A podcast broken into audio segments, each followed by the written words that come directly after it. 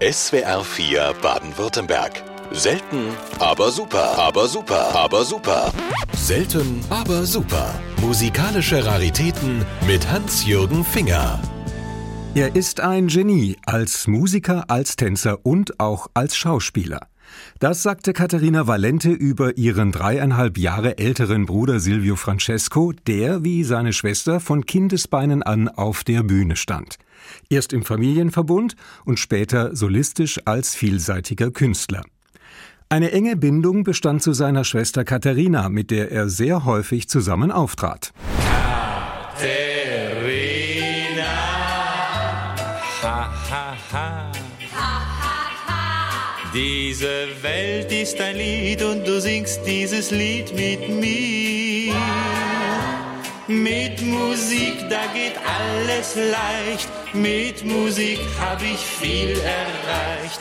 Und vielleicht auch bei dir, Katharina. Während Katharina Valente ab Anfang der 50er Jahre künstlerisch eigene Wege ging, blieb Silvio Francesco zunächst noch dem Familienunternehmen treu. Als seine Schwester für eine Filmrolle einen Tanzpartner benötigte, schlug sie ihren Bruder vor und holte ihn dadurch ins Filmgeschäft. Bald verpflichtete auch die Plattenbranche den schlachsigen jungen Mann. Babaci spielt auf Klarinett. Babaci spielt auch auf Trompet. Babaci spielt auch auf Gitarre und Bass. Denn Babaci macht die ganze Musik Spaß. Die größten Erfolge stellten sich im Doppelpack mit seiner Schwester ein. Gemeinsam traten sie auf der ganzen Welt auf und harmonierten musikalisch, tänzerisch und komödiantisch einfach perfekt. Sie boten Vielfalt, präsentierten Folklore ebenso wie Jazz oder Schlager. Allein hierzulande brachten die beiden zwischen 1956 und 1963 20 Lieder in die Charts. Das ist der Popocatépetl, der Twist, bei dem Pepito alle Mädchen küsst und seinen alten Mulli ganz vergisst, den alten Mulli vor dem Tor. Mit dem Aufkommen der Beatwelle neigte sich die Schallplattenkarriere von Silvio Francesco dem Ende zu. Fortan konzentrierte er sich auf Bühnenprogramme und trat in zahlreichen Komödien, Musicals und Operetten auf. Zudem war er häufig im Fernsehen präsent und es kamen über 200 TV-Auftritte zusammen. Silvio Francesco lebte in Campione d'Italia am Luganer See, wo er außerdem ein kleines Hotel betrieb. Er verstarb am 20. August 2000 im Alter von 73 Jahren an einer Krebserkrankung. Zu seinen letzten Platten gehört der Schlager Ein bisschen von Bardot. Ein bisschen von Bardo, ein bisschen von Lolo, ein bisschen von Cleopatra, ein bisschen von Lorraine und von der blonden Jane, ein bisschen Miss Amerika. Im Falle von Silvio Francesco gilt, dass er viele seiner Talente von seinen Eltern in die Wiege gelegt bekam. Vater Giuseppe war ein glänzender Akkordeonvirtuose und Maria, die Mutter, ein berühmter Musikclown. Die Familie Valente feierte europaweit große Erfolge und die Kinder waren ins Bühnenprogramm fest eingebunden. So ist es nicht verwunderlich, dass Silvio bereits in jungen Jahren mehrere Instrumente beherrschte.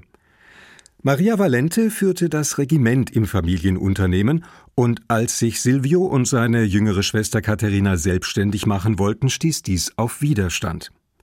Ungeachtet dessen unternahmen die beiden immer wieder Versuche, sich dem Einflussbereich der Mutter zu entziehen. Hier kommt beispielsweise ein Tondokument aus dem Jahr 1951, das im damaligen Studio Heidelberg des Süddeutschen Rundfunks entstand. Katharina und Silvio Valente, Gesang und Gitarre steht auf dem Bandkarton.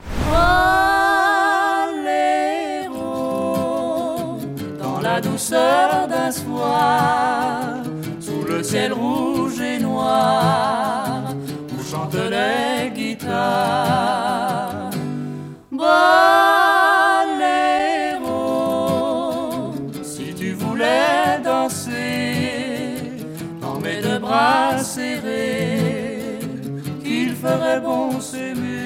Anfang der 50er Jahre lernte Katharina Valente den Jongleur und ihren späteren Manager Erik van Aro kennen. Sie heirateten und Katharina schied aus der Valente-Truppe aus.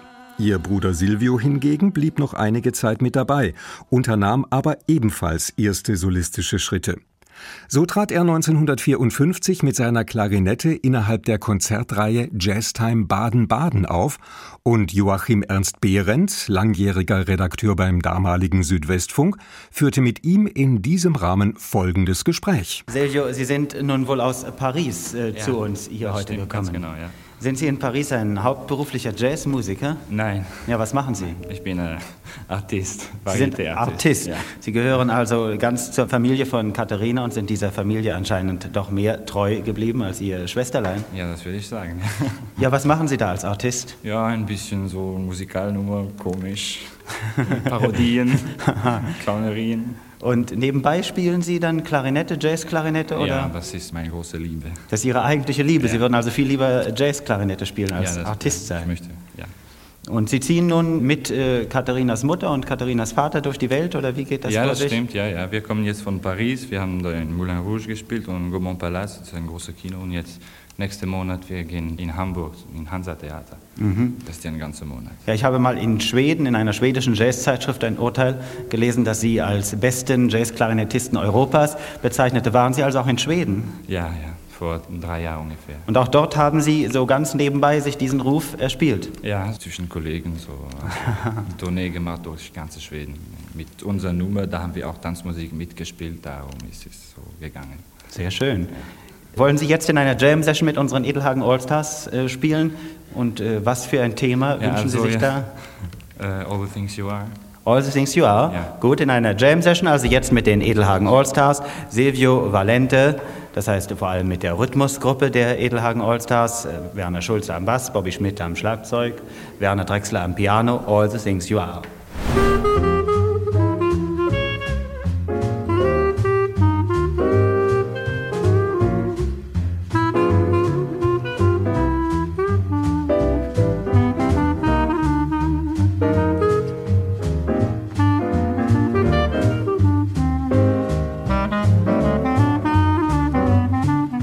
Eines Tages erhielt Silvio Francesco einen Anruf von Erik van Aro, der ihm einen Job anbot. Bald darauf hatte Silvio an der Seite seiner Schwester 1955 sein Leinwanddebüt in Liebe, Tanz und Tausend Schlager. Der Streifen ließ die Kinokassen klingeln und im nächsten Film Bonjour Catherine war Silvio Francesco wieder mit von der Partie. Darin sang das Geschwisterpaar das Lied Steig in das Traumboot der Liebe, welches im Frühjahr 1956 auf Platz 1 der Hitparade stand. Steig in das Traumboot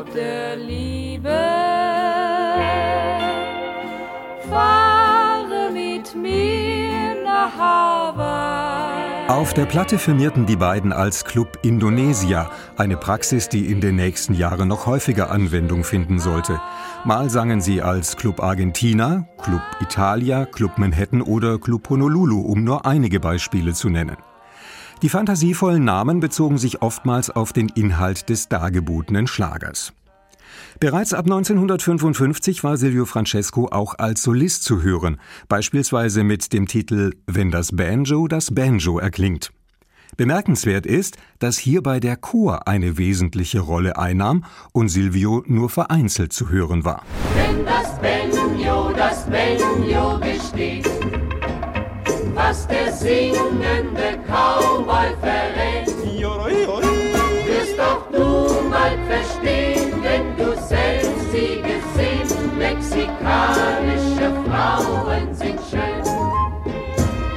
Mexikaner, Mexikaner, Mexikaner, Mexikaner, dein Cowboy, der kommt wieder. 1957 entstand die erste von mehreren Duettplatten mit Margot Eskens, die sich allesamt recht ordentlich verkauften. Mit der Mondscheinpartie gelang 1958 sogar Platz 5 in der Hitparade. Wenn das der Mond macht, in der Mond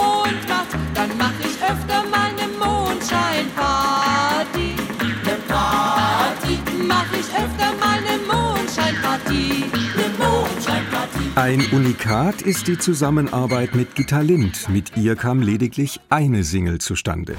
Ein Haus, am Meer,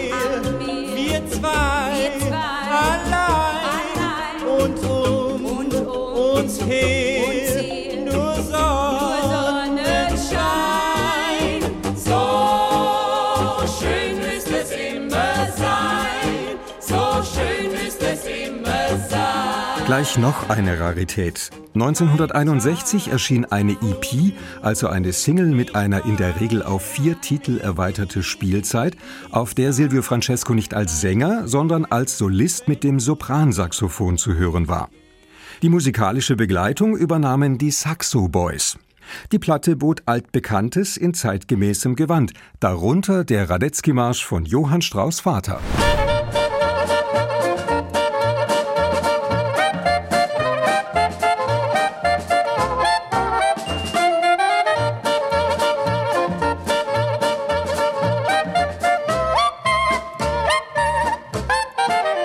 Neben all den Projekten zusammen mit Caterina Valente verlor Silvio Francesco seine Solokarriere nicht aus den Augen. Bereits 1956 war er ohne schwesterliche Begleitung im Kinofilm Küss mich noch einmal auf der Leinwand zu sehen.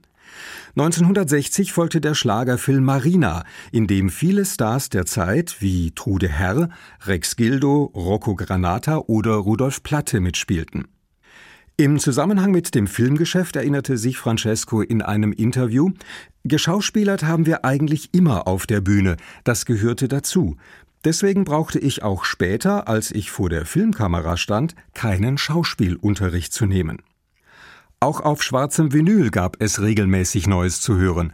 1960 war es beispielsweise der Edith Piaf-Erfolg Mon Manège à moi in deutscher Sprache gesungen. Eine ganze Nacht mal vier. Eine ganze Nacht mal vier wollen wir auf den Rummel gehen, wo sich in der Nacht mal vier viele tausend Lichter drehen. Silvio ist mir von meinen Geschwistern am liebsten. Er ist mein Freund und Vorbild, schrieb Katharina Valente in ihren Lebenserinnerungen.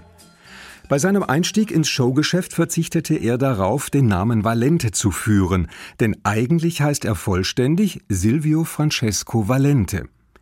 Damals schlug er den Produzenten vor, es bei seinen Vornamen zu belassen, was ohnehin wie ein kompletter Name klang und somit Zustimmung fand. Ich will nicht in ihrem Schatten stehen, sondern allein beweisen, dass ich etwas kann, äußerte er bereits in den 50er Jahren in einem Zeitungsinterview. Dennoch wird er von den Schlagerfreunden meistens als der große Bruder von Katharina Valente wahrgenommen. Dies belegen auch die Hitparadenfakten. Nur zweimal gelang ihm im Alleingang eine Notierung. 1956 mit dem bereits gehörten Titel Babaci und 1961 hiermit. Hey, hey, hello, Mary Lou. Mary Lou, dein Kleid ist schick und schick sind deine Schuhe. Hello, Mary Lou.